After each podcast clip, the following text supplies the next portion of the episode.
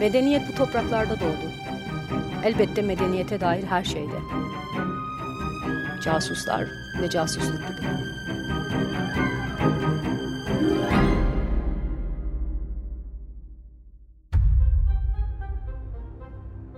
Orta Doğu'nun kaderini değiştiren casuslar ve casusluk faaliyetleri serisinin 7. ve son bölümündeyiz.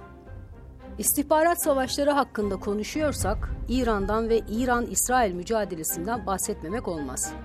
Aslında günümüzde bildiğimiz İran, coğrafya olarak tarih boyunca istihbarat savaşlarının, casuslar arası mücadelenin ve akla gelecek gelmeyecek her türlü bilgi için tehlikeli operasyonların yapıldığı bir yer.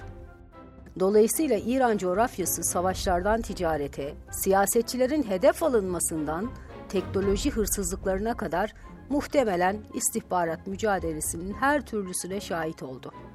Sadece İran topraklarındaki casusluk faaliyetleri onlarca bölümlük podcast serisi yapmayı gerektirebilir. Bu nedenle biz 1957'de kurulan SAVAK'tan başlayalım. İran'da hala şahlık rejiminin olduğu yıllarda kurulan SAVAK'ın esas görevi rejim karşıtı Komünist Tudeh hareketini izlemekti. Örgüt sadece İran ile sınırlı kalmadı, ülke dışındaki muhalifleri de yıllarca izledi. CIA, Mossad gibi örgütlerle iyi ilişkileri vardı. Bu sayede Savak ajanları bu örgütler tarafından eğitiliyordu. Ayrıca Şah rejiminin Batı ile iyi ilişkileri sayesinde döneminin son teknolojisi cihazları da edinebiliyordu. Savak, muhalif oldukları gerekçesiyle on binlerce İranlıyı izledi, dinledi. Binlercesini gözaltına aldı. Bugün bile acımasız yöntemleriyle hatırlanan Savak, binlerce insana işkence yaptı. Bir süre sonra Savak, şahlık rejiminin sembollerinden biri oldu. Aslında rejim karşıtı muhaliflere karşı kurulan örgüt, rejim karşıtı hareketlerin alevlenmesinin sebebi haline de geldi. Adı İsrail ile özdeşleşen Mossad ise resmi olarak 13 Aralık 1949'da kuruldu. Ancak örgüt Yahudi ajansı gibi çok sayıdaki Yahudi oluşumların devamıydı. Mossad'ın esas görevi dönemsel şartlara göre değişiyordu. Hala da öyle. Mesela ilk kurulduğu dönemlerde bölge ve dünyanın farklı ülkelerinde yaşayan Yahudilerin İsrail'e kaçmalarını sağlamak öncelikli göreviydi. Bölgede Arap milliyetçiliğinin ve İsrail karşıtı Baas hareketinin yükselmeye başlaması ile Mossad'ın hedefleri de değişti. Artık İsrail devleti karşıtı hareketleri bastırmak, susturmak temel görev oldu. Örgüt şahıslara yönelik suikastlerden karmaşa yaratmayı hedefleyen bombalama eylemlerine kadar yöntemlerini de değiştirmeye başladı. 1979 yılında hem Savak'ı hem de Mossad'ı doğrudan etkileyen bir gelişme oldu. İran'da İslam devrimi gerçekleşti.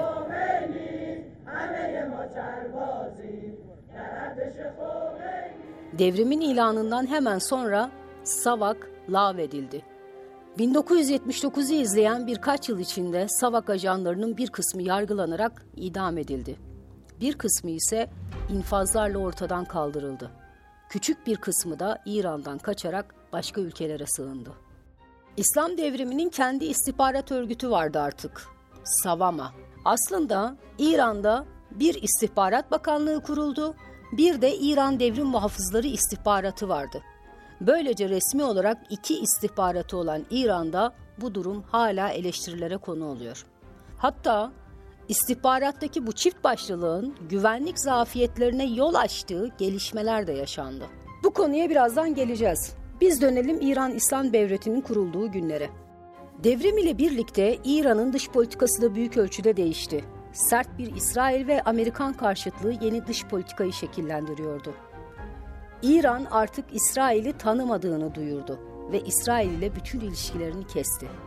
İsrail'i Siyonist rejim olarak tanımlıyor ve İsrail devletinin olduğu topraklara işgal altındaki Filistin toprakları diyordu. Haliyle İran istihbaratı ile Mossad arasındaki ilişkiler de kesildi. Bununla da kalmadı, taraflar arasında günümüzde hala devam eden kıyasıya bir mücadele de başladı. Aslında 1979'daki İran devriminden sonraki iki yıl boyunca İsrail'in İran'a silah satmaya devam ettiğine dair çok sayıda iddia var. Bu iddialara göre 1980-88 yılları arasındaki İran-Irak Savaşı'nda İsrail İran'ı destekliyordu. Ancak bu desteği İran'a destek değil de Irak karşıtlığı olarak yorumlamak daha doğru olur. Sonuçta Irak, Arap milliyetçiliği söylemlerinin ve bu söylemle özdeşleşen Bağız hareketinin merkezlerinden biriydi. Ayrıca İsrail'e İran'dan daha yakındı. Arap milliyetçiliği söylemlerinin hakim olduğu bölge ülkeleri İsrail'in varlığını reddediyordu. Bölge ülkelerinin İsrail ile ilişkileri yok denecek düzeydeydi. Gerçi 8 yıl süren İran-Irak savaşı Arap ülkelerini de bölmüştü. Ancak konumuz bu değil elbette. İsrail açısından İsrail karşıtı bir ülkenin zayıflatılması önemliydi. Bu nedenle İsrail'in İran-Irak savaşında İran'ı desteklediğine dair iddiaları ciddiye almak gerekiyor. Ve 1979 yılından itibaren iki ülke istihbaratları arasında mücadelede başlamış oldu. Ancak bu mücadelenin 2000'li yılların başına kadar bir çeşit vekalet savaşı mantığıyla yürütüldüğü söylenebilir. Yani taraflar doğrudan birbirlerine hedef almıyorlardı ancak karşı tarafın bölgede desteklediği grupları, şahısları hedef tahtasına koyuyorlardı. Bu vekalet savaşı Irak'ta, Suriye'de, Filistin'de, Lübnan'da defalarca kendini gösterdi. Mesela İran, İsrail karşıtı Filistin direniş örgütlerini doğrudan destekledi ve hala da destekliyor. İran hala bu örgütlere silah, askeri eğitim, para gibi destekler veriyor. İsrail ise bir taraftan İran'ın desteklediği örgütlere karşı örgütleri destekliyor, diğer taraftan Hizbullah, İslami Cihat, Hamas gibi İsrail karşıtı direniş örgütlerini hedef alıyor. Mesela 1995 yılında İslami Cihad'ın kurucularından Fethi Şikaki Libya dönüşü öldürüldü. Lübnan Hizbullah'ın önde gelen isimlerinden İmad Muniye'ye Şam'da bombalı saldırı ile bir suikast düzenlendi. Aslında 1949 yılından beri Mossad'ın 500'den fazla suikast, adam kaçırma, örgütlerin içine sızma operasyonu yaptığını söyleyenler de var. 2000'li yıllara gelindiğinde İran ve İsrail istihbarat örgütleri arasında savaş daha da sertleşti. Mossad, İranlı bilim insanlarını, devrim muhafızlarının komutanlarını hedef almaya başladı. İlk olarak 2010 yılında Mesut Ali Muhammedi adlı fizikçi evinin önünde öldürüldü. Modern kuantum mekanizmaları konusunda çalışan Muhammedi'nin katili kısa sürede yakalandı. İran resmi makamlarının açıklamalarına göre Muhammedi'nin katili Mossad ile ilişkisini itiraf etti. Hatta Tel Aviv'de eğitildiğini de söyledi. Aynı yıl nükleer fizikçi Mecit Şehriyari Mossad'ın hedefi oldu. Arabasına yerleştirilen C4 patlayıcı ile öldürüldü. Aslında Şehriyari'nin İran'ın nükleer çalışmaları ile alakası olmayan bir akademisyen olduğu da söyleniyor. İranlı fizikçiler ve nükleer konusunda çalışanlar sonraki yıllarda da Mossad'ın hedefi olmaya devam etti. Diğer taraftan İran-İsrail istihbarat savaşında 2020 yılı dönüm noktalarından biriydi. İran'ın nükleer programının başındaki isim yani Muhsin Fahrizade düzenlenen suikastle öldürüldü. Fahrizade hayatını kaybeden bilim insanlarından farklı olarak çok iyi korunuyordu. Tahran kırsalında yolculuk yapan Fahrizade'nin konvoyu zırhlı araçlardan oluşuyordu. Yanında tam 11 koruması vardı. Ancak İranlı yetkililerin yaptıkları açıklamalara ve İran basınında yer alan bilgilere göre Fahrizade'nin konvoyu yolda yavaşlamak zorunda kalmıştı. Çünkü odun yüklü bir kamyon yolu tıkamıştı. Suikastçiler dört kişiydi. Korumalarla çıkan çatışmada hepsi öldürüldü. Ancak kamyonun üstünde uzaktan kumanda edilen bir makinalı tüfek vardı.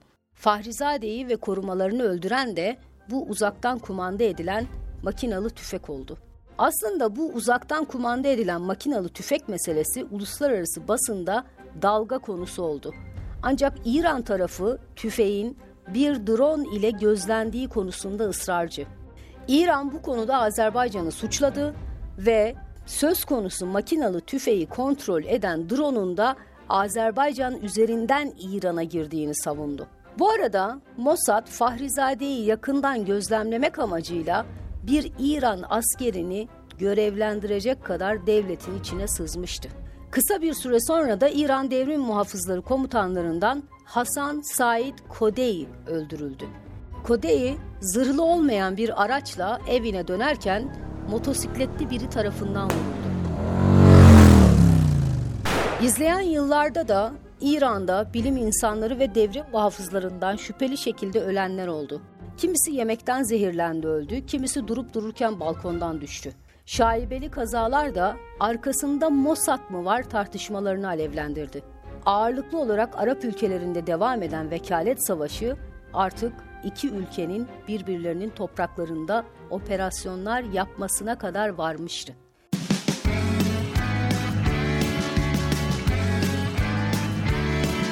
Kulağınız bizde olsun. Kısa Dalga Podcast. Peki, İsrail, İran'ın başkenti Tahran'da nasıl operasyon yapabiliyor? Bu gerçekten önemli bir soru. Elbette İranlıların da sorduğu soru bu. Ancak İran'da resmi olarak iki istihbarat kurumunun olduğunu söylemiştim.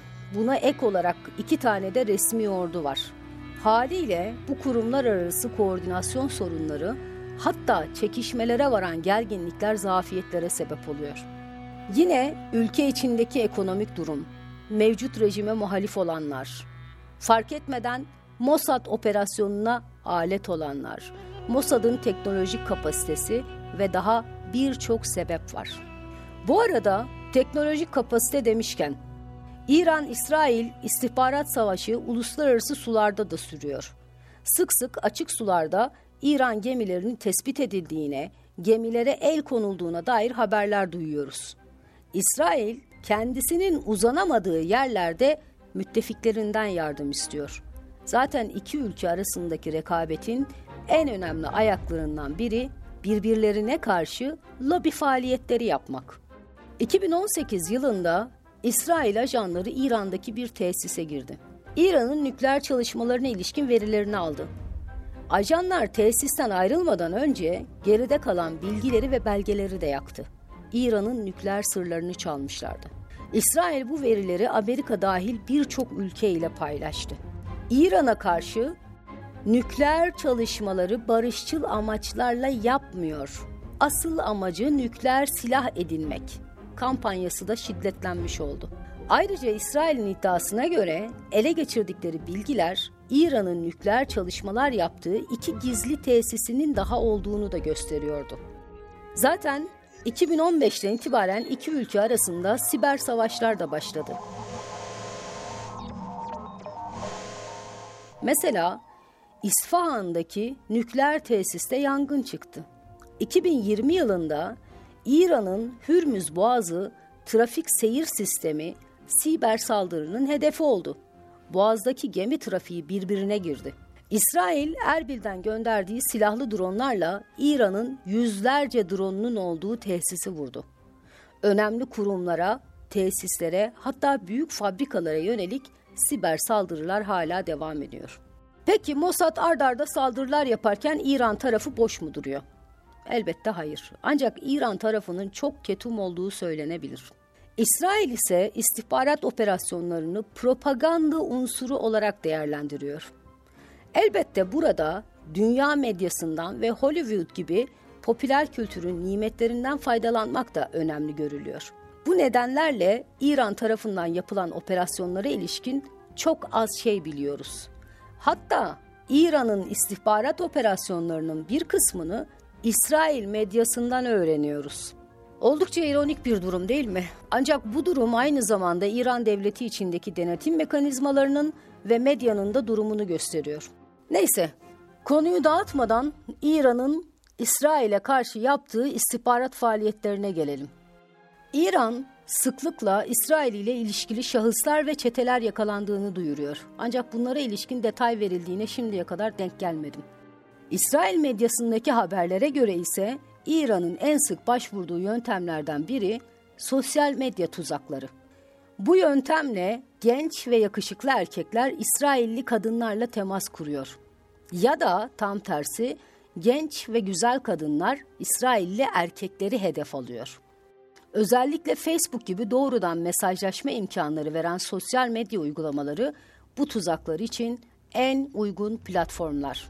Bazen tuzağa yakalanan İsraillilerle yazışmalar, konuşmalar yıllarca sürebiliyor.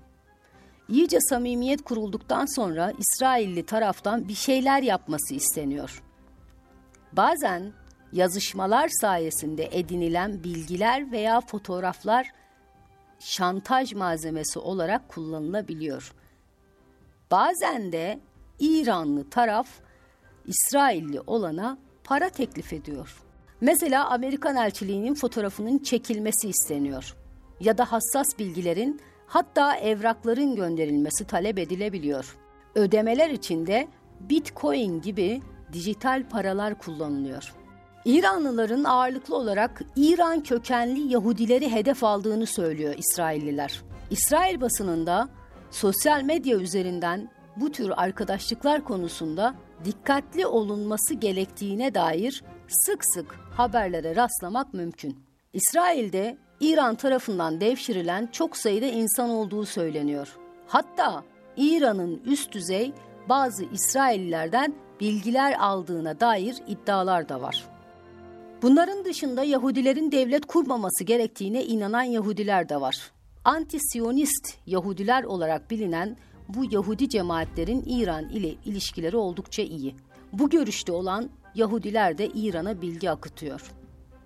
İran da İsrail'e siber saldırılar yapıyor.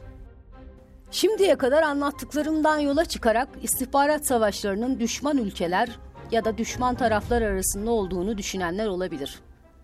Ama sonuçta dostluk başka şey, istihbarat savaşları bambaşka bir şey. Bu nedenle dost ülkeler arasında da çok çetin istihbarat savaşlarının yaşanması oldukça sık yaşanan bir durum. Mesela Türkiye ile İran ilişkileri çok iyi olduğu dönemlerde bile İran istihbarat birimi Türkiye'de aktifti. Hala da aktif. Aynı şey Mossad için de geçerli. İran istihbaratının Türkiye'deki İran rejimi muhaliflerini takip ettiğine dair çok sayıda olay var. Bunun dışında İsrail başta olmak üzere bölge ülkelerinden isimlere, şirketlere karşı operasyonlar da yapıyor İran istihbaratı. 1990'larda Türkiye'de Uğur Mumcu gibi aydınların öldürülmesinde İran istihbaratının parmağının olduğu çokça tartışılmıştı. Velhasıl Türkiye, İran ve İsrail dahil çeşitli düşman ya da dost ülkelerin birbirlerine karşı operasyonlar yaptıkları, birbirlerini izledikleri ülkeler arasında yer alıyor.